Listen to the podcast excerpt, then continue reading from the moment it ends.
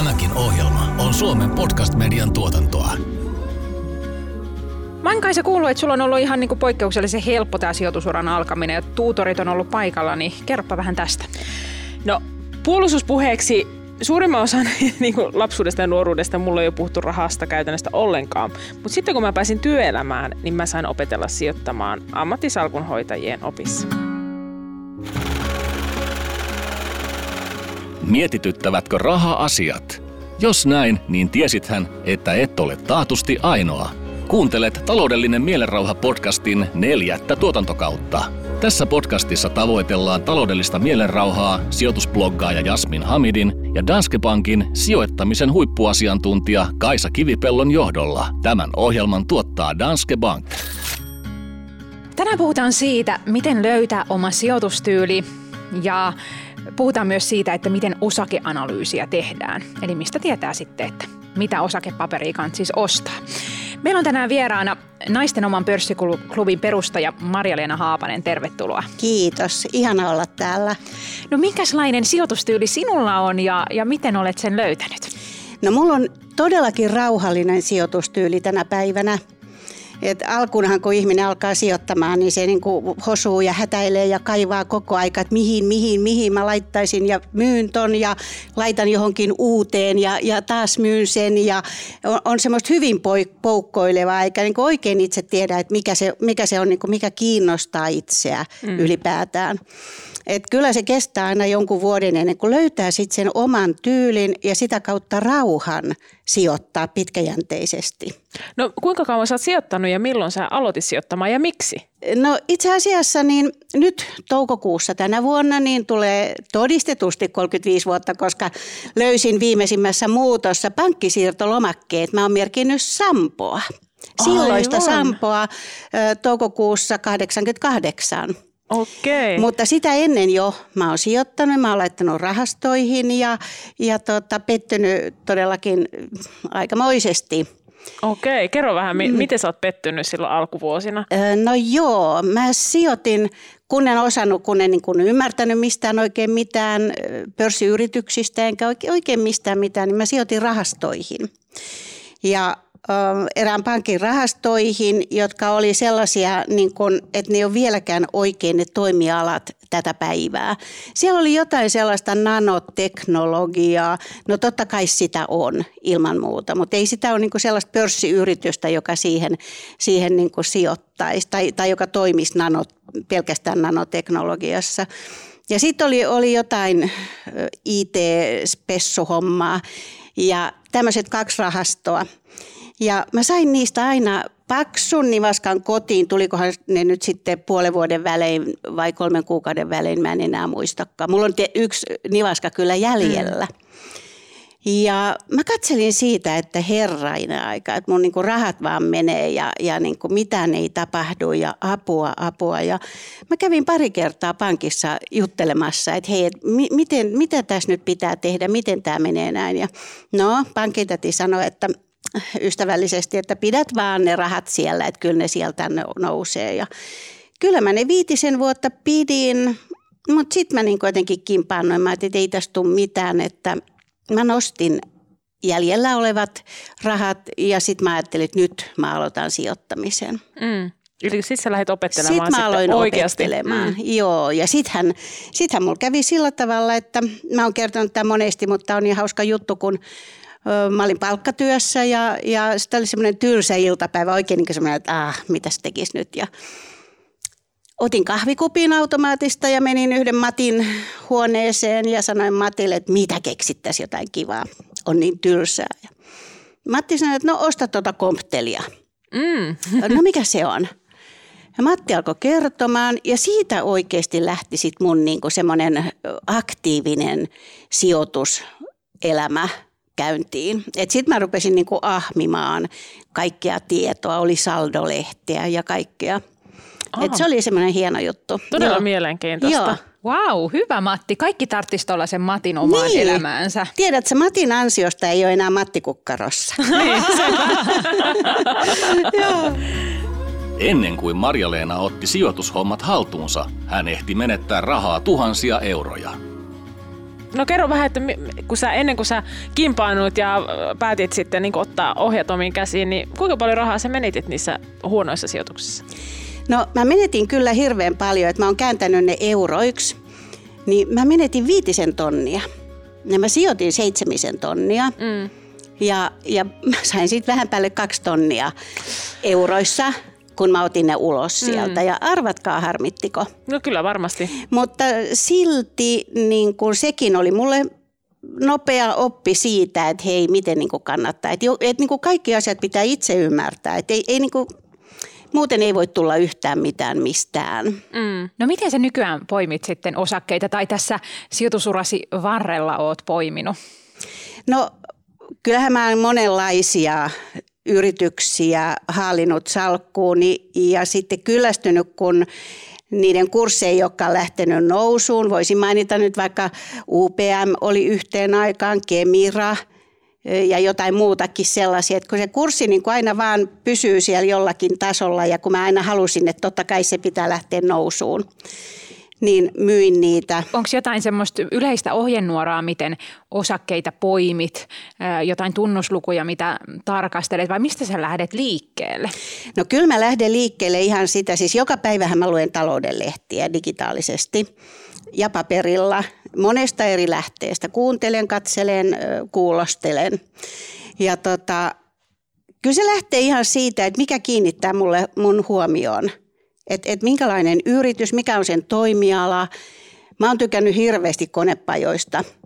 Ne on, niissä on jotain isoa massiivista, ne on jollain, jollakin tavalla ihania. Mäkin oon konepajafani, joten Oot me vai? ollaan niinku samassa Joo. leirissä tässä. Joo, joo.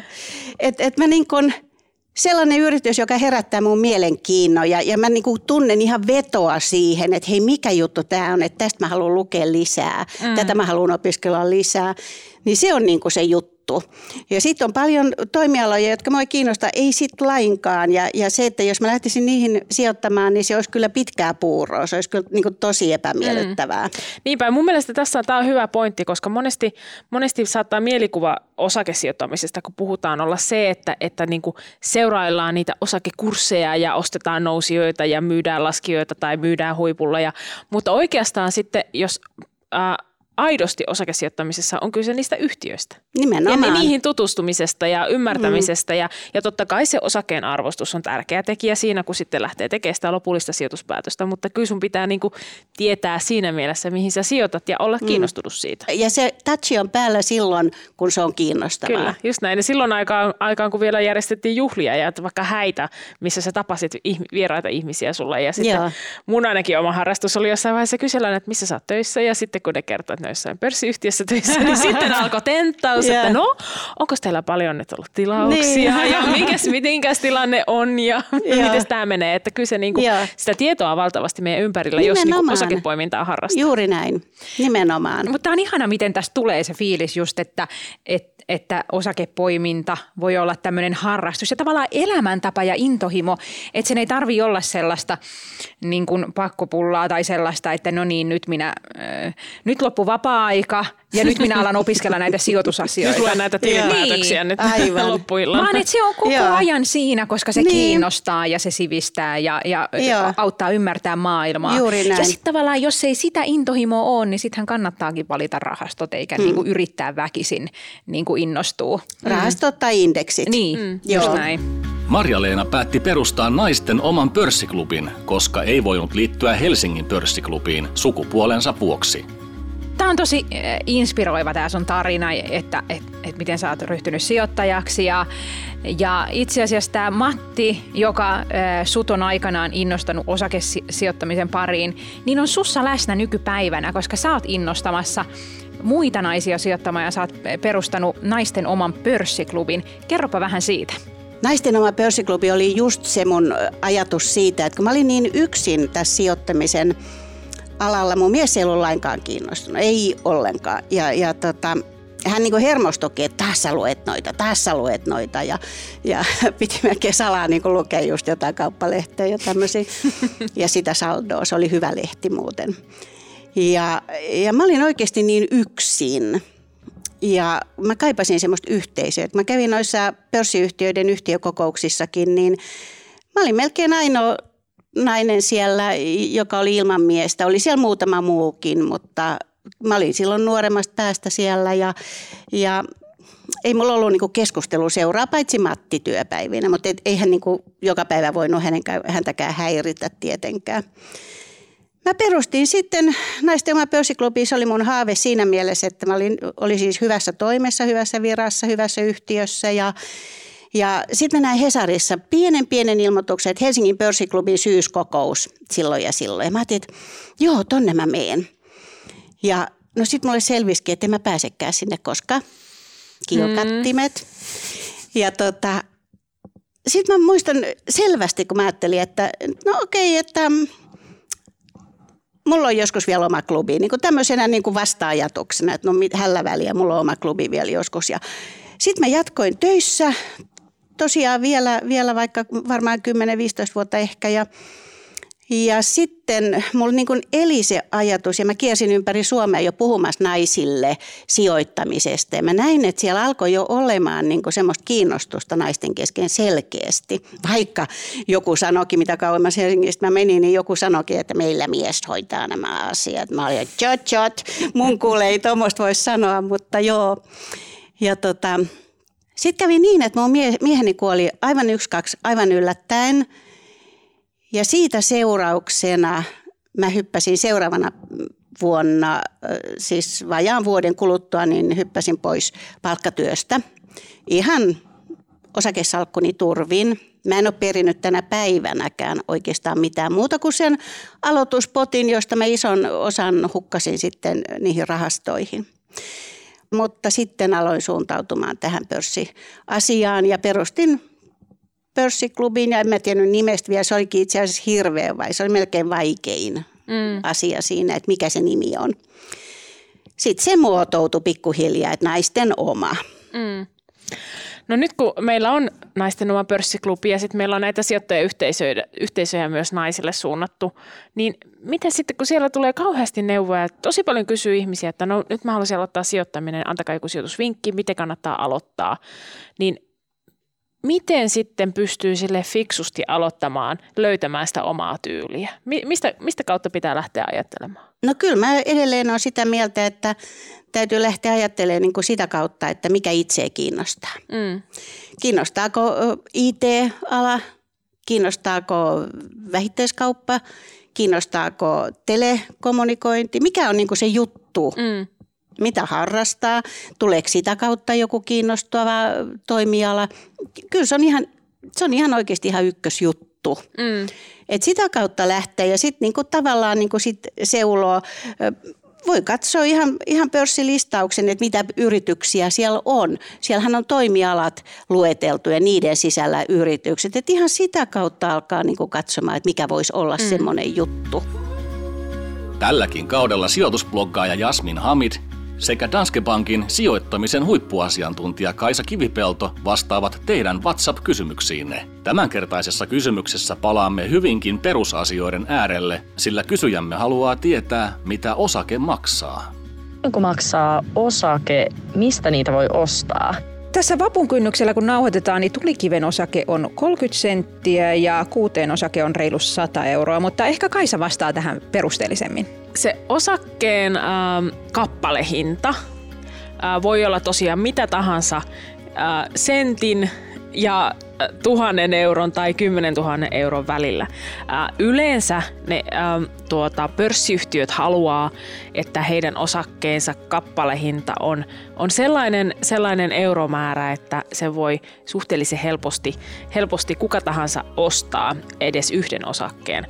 Mutta loppujen lopuksi sillä ei ole mitään merkitystä, että onko se osake kymmenen senttiä vai kymmenen euroa, vaan sillä on merkitystä, että mitä sillä, mitä sillä saa, eli minkälainen se ää, yhtiön, kenen ää, tuota, osake ostetaan, kasvunäkymä on ja minkälainen tulevaisuus sillä yrityksellä on.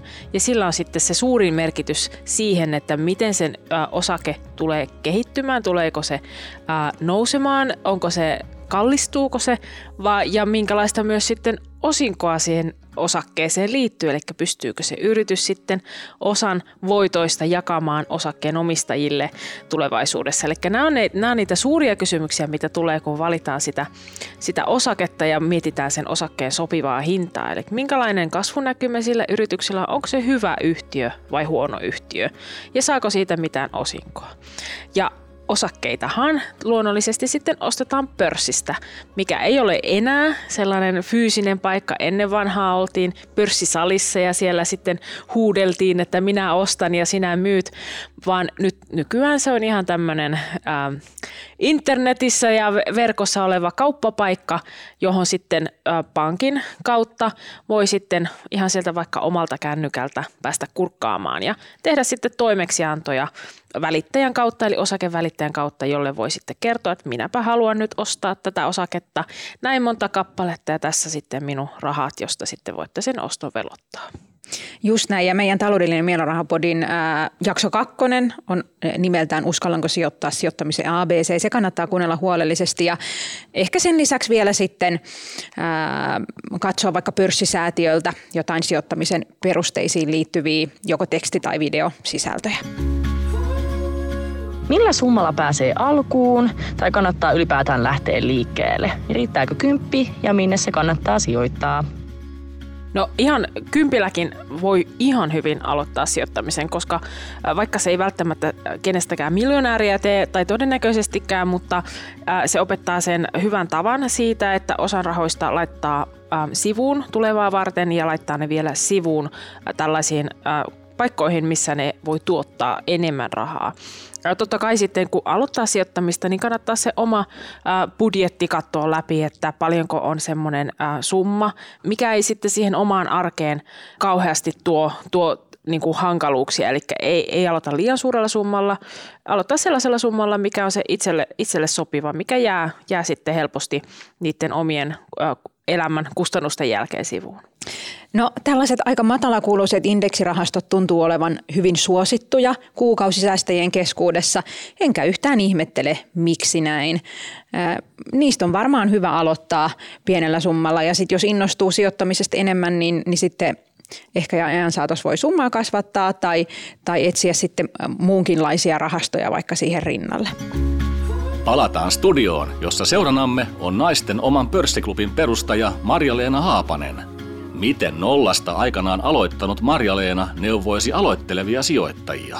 No mitä sä nyt sanoisit sitten sellaiselle aloittavalle sijoittajalle, jos sä mietit vaikka itseäsi silloin, kun sä aloitit sijoittamista, niin mi- mitä neuvoja sä olisit halunnut silloin kuulla? Että miten löytää se oma tapa sijoittaa? No kyllähän mä kuulin paljon niin kun siis semmoisia neuvoja. Yksi mikä hei itse asiassa on hirveän hyvä neuvoa, minkä mä sanoin mun pojallekin tässä juuri toissapäivänä, että, että silloin kun ei tiedä mitä tekee, niin silloin ei kannata tehdä mitään. Et se, se toimii pörssissäkin. Et jos niinku miettii jotain ostamista tai myymistä, niin jos, ei, jos on yhtään epävarma, niin ei kannata tehdä mitään. Mm. Mutta joo, olisin totta kai halunnut kuulla enemmän neuvoja, että et no, minkälainen on hyvä yritys ja, ja miten mä niinku seuraan, tai niinku, että miten mä löydän hyvän yrityksen pörssistä, kun siellä on kuitenkin yli sata yritystä, että mikä on se oikea yritys sieltä mulle ja, ja niin poispäin. Että se kaikki niinku kävi sitten kuitenkin tuskan kautta. Mm. No onko nykyään sun mielestä enemmän sitten tämmöisiä fiksuja neuvoja saatavilla aloitteleville sijoittajille? No on totta kai, että sijoittaminenhan on nykyisin, niin tämähän on ihan hirveän äh, hottia mm. oikeasti. Tämä alkoi muutama vuosi sitten ja nykyisinhän tämä on ihan älyttömän suosittua. Eli neuvoja on ihan hirveän paljon, hyviä neuvoja, mutta valitettavasti on sitten kyllä semmoisia gurujakin, jotka, jotka tota, ei olekaan ihan guruja. Mm. Että, ja, ja, ja myöskin se, että oikein hyväkin guru erehtyy. Mm. Että ne neuvot ei ole ainakaan ikinä niin kuin sataprosenttisesti varmoja. Kyllä, niinpä. Joo, se on totta, että nyt nykyään on niin paljon esimerkiksi podcasteja ja videosisältöä ja, ja kirjoja ja sosiaalisen median kanavia, missä voi mistä saa hyviä niin kuin sijoitusideoita ja vinkkejä ja voi käydä vuoropuheluun. Mutta totta kai sitten niin kuin kaikessa niin se infotulva, mm. että siinä on myös ne huonot puolensa, mm. että sitä tietoa on myös liikaa ja, ja monen, on, on, monenlaista neuvoa. Et mä suosittelen kyllä niin kuin kaikille, että liittyy erilaisiin yhteisöihin. Et, et sieltä saa niin kuin monen ihmisen neuvoja, ei pelkästään yhden ihmisen neuvoja. Just, joo. No ootko sä tehnyt itselle sijoitussuunnitelmaa, että olisiko se semmoinen hyvä reitti, mitä kautta lähtee sit hahmottamaan? Joo, siis mullahan on hauska suunnitelma, että mähän meinaan elää sata kaksikymmentävuotiaaksi terveenä ja, ja tota, mulla jotkut sanoo aina, että, että, että no ei Käyriliina, se ei ole taskoja ja käytä nyt sitä rahaa ja mihin sä sitä säästät ja kaikkea ja mä aina sanon, että hei, että oikeasti, että, että mä haluan elää ja mä haluan, siis mä, nythän mä oon jo eläkkeellä mm. ja mä käytän osinkorahoja, mihin mä haluan, ja muitakin rahoja. Mutta, mutta tota, näin se vaan on, että rahaa tarvitsee aina joka tapauksessa. Mm, kyllä. Et, et, et elää kuinka vanhaksi vaan. En mä halua kituutella ja käydä kirppareilla ostamassa vaatteita ja, ja laskea, että no voinko mä nyt ostaa verenpainelääkkeitä, kun ne maksaa niin paljon, tai mennä lääkäriin tai jotain tällaista. Mm. Niinpä, niistä rahaa tarvii. Aloittelevalle sijoittajalle yritysten julkaisemat luvut eivät välttämättä sano mitään. Mitä lukuja kuitenkin kannattaa opetella ainakin silmäilemään? Että kannattaako sun mielestä tehdä sitten tällaista niin kuin varsinaista tilinpäätösanalyysiä vai onko se, teitkö sä itse tilinpäätösanalyysiä, tutkitko sä lukuja vai ostatko sä enemmän sitten niitä niin kuin yritysten kasvutarinoita? No kyllä mä tutkin lukuja, mutta mä en tutki oikeastaan kuin muutaman luvun. Mä, mä tutkin velkaisuuden, se on hirveän tärkeä ja sen, senhän voi rinnastaa omaan kotitalouteensa, mm. että kuinka paljon sietää velkaa ja kuinka paljon on järkevää ottaa velkaa. Et jonkun verranhan velkaa täytyy olla yrityksillä. Se on iso juttu. No sit mä tutkin tietenkin kassavirtaa ja quick ratiota, joka kertoo siitä, että kuinka paljon, että jos tulee huonot ajat, niin kuinka pitkään, kuinka kauan se yritys pystyy hoitamaan mak- omat maksunsa, omat veronsa, ostolaskunsa, vuokransa, henkilöstön palkat, niin edelleen. Se on aika hyvä luku itse asiassa ja sen mulle vinkkasi yksi meidän klubilainen. Mm.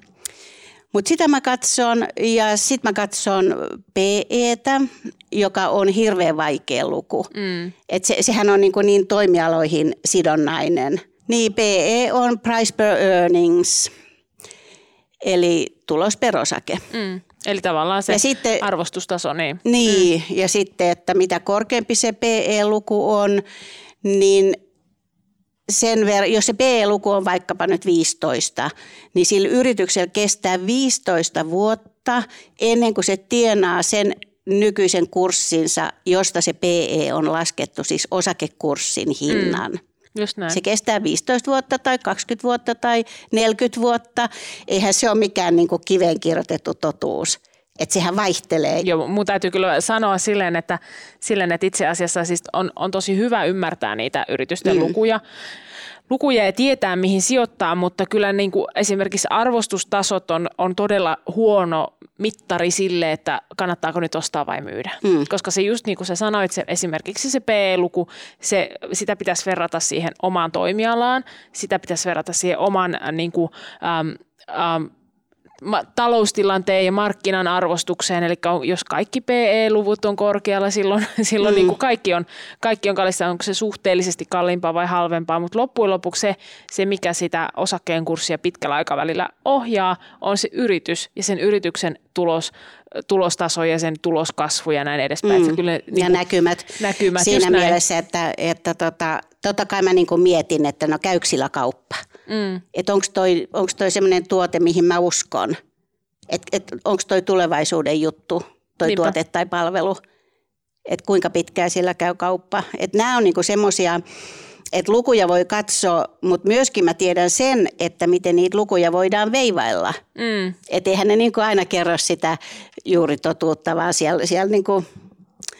Siellä voidaan tehdä, tehdä erilaisia poistoja ja, ja siirtoja ja niin edelleen, että, että niin kuin luvut näyttää paremmilta tai näyttää huonommilta, kuinka Kyllä. vaan. Kyllä. Mutta pörssiinhän on siinä mielessä turvallista sijoittaa, että pörssiyritysten on annettava tulosvaroituksia ja, ja ne ei voi jäädä kiinni mistään niin kuin peittelystä. Mm, kyllä. No miten sä sanoisit sit sellaiselle, sellaiselle ihmiselle, joka haluaisi aloittaa sijoittamisen, mutta ei halua käyttää sitä aikaa osakkeiden valintaan? No se on sitten rahastot. Mm. Ilman muuta rahastot tai E T F:t tai indeksit. Mm.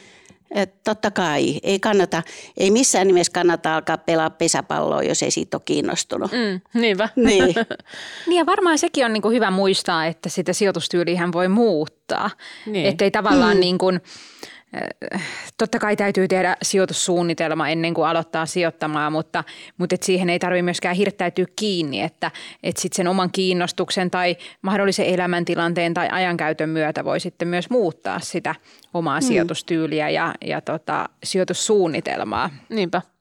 Mutta se oikeastaan, kun me ollaan kysytty näissä meidän taloudellisen mielenrauhan tutkimuksessa ihmisiltä, että miksei aloita sijoittamista, ää, niin no päällimmäinen syy on, että ei ole ylimääräistä rahaa. No monella se voi olla pitää paikkansa, joillakin voi olla, että se voisi siellä omissa muissa kuluissa niissä Spotify-tilauksissa tai missä tahansa vähän viilattavaa, että voisi sitä rahaa vapauttaa. Mutta sitten toiseksi suurin syy on, että en ole mielestäni riittävän taidokas siihen. Ja nyt kun me puhutaan sit sijoittamisesta tälleen, että miten mielenkiintoista se on ja kiehtovaa tutkia niitä yrityksiä, niin moni ajattelee, että toi kuulostaa vaan tosi vaikealta, että en mä osaa tota. Mitä sä sanoisit näille ihmisille? No mä sanon oikeastaan vaan sen, että hän ei varmaan ole kovin kiinnostunut, että, että kannattaa niin kuin kypsytellä itseään ja mieltään, mm. että edelleenkin, että ei kannata niin kuin väkisin lähteä, mutta se, että ei niin kuin sijoittajat keskimäärin, ei ne ole mitään huippuälykkäitä. Mä oon esimerkiksi huippuhuono matematiik- matematiikassa, mä en oikeasti osaa matematiikkaa. Ja, ja tota, kirjanpidossa esimerkiksi myöskin. Ja silti mä oon ihan mielestäni hyvin menestynyt sijoittamisessa. Mm. Et siinä on niin paljon muutakin juttuja kuin se matematiikka, jota pelätään hirveästi. Ja pelätään, että toiset on niin viisaita ja fiksuja. Mm. Kun tää on, tällä, tässä pärjää normaalijärjellä. Ei tarvitse olla mikään huippuviisas. Et, et, Tämä on normaalin ihmisen homma. Jos osaat hoitaa oman kotitaloutesi raha-asiat, niin, niin sä osaat tämänkin. Toi on hyvä neuvo. Joo. Kyllä. Eiks niin? Ja jos osaat tehdä, tehdä tota, tämäkin on itse asiassa ihan hyvä neuvo, että et jos sä osaat niin kun sun ruokamenot pitää kurissa, jos sä osaat hoitaa lapsellesi ja perheellesi vaatteet niin, että sun budjettis pysyy kurissa, jos osaat tehdä valintoja, jos osaat tehdä päätöksiä. Tämä on ihan sama juttu. Sä voit ostaa vaikka sadalla eurolla pörssistä, jos haluat. Mm. No sillähän ei tule paljon tuottoa kyllä, mutta, mutta sä voit alkaa opettelemaan. Tämä on ihan sama juttu, että menet sä tuonne torille ja ostat niin kuin lopen punaista tai, tai lopen sinistä tai mitä hyvänsä. Niin tota, tämä on ihan sama juttu. Sä teet valintoja ja sä ostat, niin kuin, ostat sä pikkukapan tai ison kapan perunoita. Mm. Ja sitten kun sä ostat niinku perunat vuoden mittaan monta kappaa, niin niistä kertyy sit sitä, sitä pääomaa sinne kasvamaan. Taloudellinen mielenrauha raportin mukaan yleisin syy olla sijoittamatta on ylimääräisen rahan puute, jonka ilmoitti syyksi kuusikymmentäyksi prosenttia vastaajista. Lähes kaksikymmentäneljä prosenttia puolestaan koki, että ei ole vielä riittävän taidokas sijoittamaan. Itsevarmuuden puute vaivaa etenkin naisia, sillä kaksikymmentäkaksi prosenttia tutkimukseen vastanneista naisista totesi sijoittamisen olevan vaikeaselkoista, kun miehistä samaa mieltä oli vain viisitoista prosenttia. Marja-Leena, sä tosiaan oot perustanut Naisten oman pörssiklubin ja, ja muutenkin käynyt puhumassa sijoittamisesta ja inspiroinut naisia tähän sijoittamisen pariin, niin miksi sä Mitä sä ajattelet siitä, että tämä sijoittaminen on nyt näin kasvussa ja näin buumi? Et miksi varsinkin me naiset ollaan innostuttu asiasta vasta nyt? No mun mielestä se on ihan, ihan semmoinen asia, että kun mä muistelin niin kuin lapsuudesta, niin ehkä tekin muistelette, niin kun oltiin kylässä jossain, niin miehet puhuu, miehet, niin kuin sit sen jälkeen kun oltiin niin kuin vähän aikaa siinä seurusteltu, niin Miehet, miehet niin vetäytyi omiin porukoihinsa ja ne alkoi sitten keskustelemaan sieltä, mistä nyt sitten keskustelikin. Puhuiko ne jostain työasioista tai yritysasioista tai tämmöisistä, mistä hyvänsä. Ja naiset vetäytyi aina sitten johonkin niin puhua kotitalousasioista ja puutarhasta ja vaatteista ja niin edelleen. Et se on niin kuin semmoinen ihan perinteinen jakauma. Mutta tänä päivänä, kun naiset on niin itsenäisiä ja, ja ymmärtää niin kuin oikeasti sen, että et tarvitsee itse rahaa. Et naiset tekee edelleenkin sen, että ne ensin niin kuin hoitaa sen perheensä. Ne hoitaa lapsensa, ne hoitaa vaatteet, ruuan, verhot, melkein huonekalutkin ja mies ostaa ehkä sitten television sinne nurkkaan. Ja, ja mies ostaa koko aika itselleen kaikki uusia kivoja vempaimia. Kyllä te tiedätte millaisia teidänkin miehet. Varmaan kaiken maailman virveleitä ja...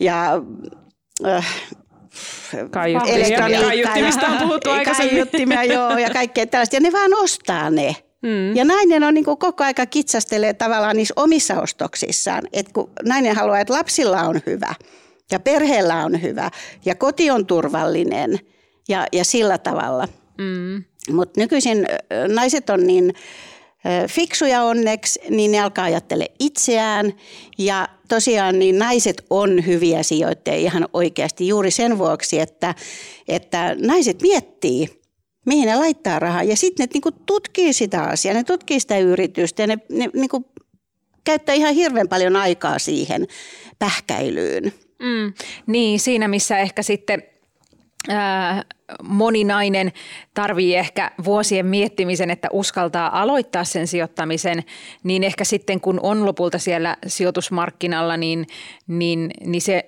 harkinta on ehkä sitten kuitenkin parempi kuin semmoinen liiallinen impulsiivisuus. Että kyllä. kyllä se sieltä sitten tulee takaisin parempina tuottoina ja pienempinä ää, ostotoimeksiantokuluina. Just näin. Nimenomaan ja sitten, sitten naiset niin kuin tosiaan pitää sitä yritystä, minkä se on ostanut. Mm. Että se ei niin kuin myy sitä just kovinkaan niin herkästi, vaan se pitää pitkään ja katsoo ja miettii, että myyskö vaiko eikö. Joo, niin päästään mm. just näissä kaupankäyntikuluissa, eikä tee tyhmiä ratkaisuja niin, niin äkkipikaisesti. Niin. No jos me mietin nyt tätä, että me tiedetään, että jos naiset on harkitsevia ja tekee niin kuin yleensä semmoisia hyviä sijoitussuunnitelmia ja pitäytyy niissä, mutta se aloittaminen on vaan niin hankalaa, hankalaa kun tuntuu, että sitten ei usko niihin omiin kykyihinsä. Mutta mä mietin sitä, että, että kun nyt kun me puhutaan aiheesta, että miten löytää se oma sijoitus, sijoitustyyli ja aloittaa sijoittaminen ja miten valita niitä yhtiöitä, niin pitäisikö meidän vaan rohkaista ihmisiä vaan aloittamaan jotenkin? Vaikka sullakin oli aika isot oppirahat, mutta mm. oliko se kuitenkin paras, että sä aloitit silloin? Joo, oli. Totta kai. Se oli niinku paras juttu. Ja mä en oikein muista, että miten mä niinku siihen rahastohommaan lähdin. Että jostain mä totta kai sitä niinku luin mm. ilman muuta. Mutta se, että ylipäänsä aloittaa, aloittaa pienesti. Niin kuin äsken sanoin, että vaikka satasella ostaa jotain. Että kun alkaa niinku menemään sitä asiaa kohti, niin se tulee sua kohti. Mm. Et kun sä rupeat laskemaan volkkareita tuolla liikenteessä, niin yksi, kaksi sä näet volkkareita koko aika siellä hirveät määrät. Niin, sitten et, kohta ollaan Saksan pörssissä katsomassa niitä joo, osakkeita. Joo, joo. Et, et, näin se vaan, siis se on joku, en mä tiedä mikä laki, luonnonlaki se niin on, mutta näin se vaan on. Niinpä. No mun täytyy kyllä sanoa, että sitten kun itse ammattilaisena seuraa esimerkiksi sosiaalisen median keskusteluryhmiä ja sellaisia ryhmiä, missä on, on niin kuin kaikkia sukupuolia mukana, niin kyllä niin kuin todella itsevarmoja kommentteja tulee todella usein miehiltä ja todella usein sitten ammattilaisena huomaa, että nämä on niin kuin ihan hakoteilla nämä ihmiset, että, että, että tavallaan sitä voi tulla jopa semmoinen vääristymä monelle sitten, jotka seuraa sijoittamisen ympärillä olevaa keskustelua, kun toiset itse varmasti kertoo, että kyllähän minä tiedän, miten nämä asiat ovat, ovat mutta, mutta oikeastaan sijoittaminen on siinä mielessä... Mm, Ähm, miten mä sanoisin sen hyvin, eli sijoittaminen on, on tuota, todella laaja-alainen, laaja-alaista toimintaa, että kukaan ei tiedä kaikkea, ei kukaan, e, niin kuin mm. ammattilaisetkaan, ei todellakaan ammattilaiset tekee virheitä siinä, missä aloittelijatkin, eli se tavallaan, että kukaan ei, ei kannata miettiä, että kun nämä toiset ihmiset tuolla jossain puhuu niin järkeviä, että minä en ikinä pystyisi tuohon, koska kaikki tekee mokia. Juuri näin. Mm. Että ei kannata vaipua semmoiseen mitättömyyteen. Mm. Että et täytyy niinku vaan alkaa niinku miettimään ja tekemään ja tutkimaan ja, ja kylmäverisesti sitten ostamaan. Ja suosittelen totta kai kaikille aloittelijoille jotain hyvää suomalaista pörssiyritystä, joka, jolla on historiallista näyttöä, joka on niinku vuosikaudet näyttänyt tekevänsä hyvää tulosta. Et ei kannata lähteä mihinkään pieneen yritykseen heti alkuun. Niinpä, tekemällä oppii. Näinhän se kuitenkin menee. Juuri. kokemuksen kautta. Mm. Tuossa äsken ä, aiemmin puhuttiin, että me kaikki ollaan tavalla tai toisella maksettu alussa niitä oppirahoja, jotkut suurempina, jotkut pienempinä, että, että alussa ehkä niitä virheitä tulee tehtyä ja, ja kokemus karttuu vaan tekemällä. Että ehkä me nyt tässä lopuksi kannustetaan kaikkia aloittamaan siitä huolimatta, että alussa saattaa tulla virheitä, mutta ehkä sitä riskejä voi pienentää sillä, että aloittaa pienillä summilla ja ha- hajauttaen. Mm. Eikö niin, Kaisa? Just näin. Tämä oli hyvä neuvo. Ja. Kyllä. Kiitos paljon vierailusta, Marja-Leena. Kiitos. Kiitos. Ihana oli olla teidän kanssa. Kuuntelit Taloudellinen mielenrauha -podcastia. Ensi jaksossa käsittelemme sijoittamisen psykologiaa. Miten välttää mokaamista? Ohjelman tuotti Danske Bank. Kiitos kuuntelusta. Jos pidit tästä ohjelmasta, muista seurata podcastia Spotifyssa tai tilaa ja arvostele ohjelma Apple Podcastissa, niin muutkin löytävät ohjelman pariin.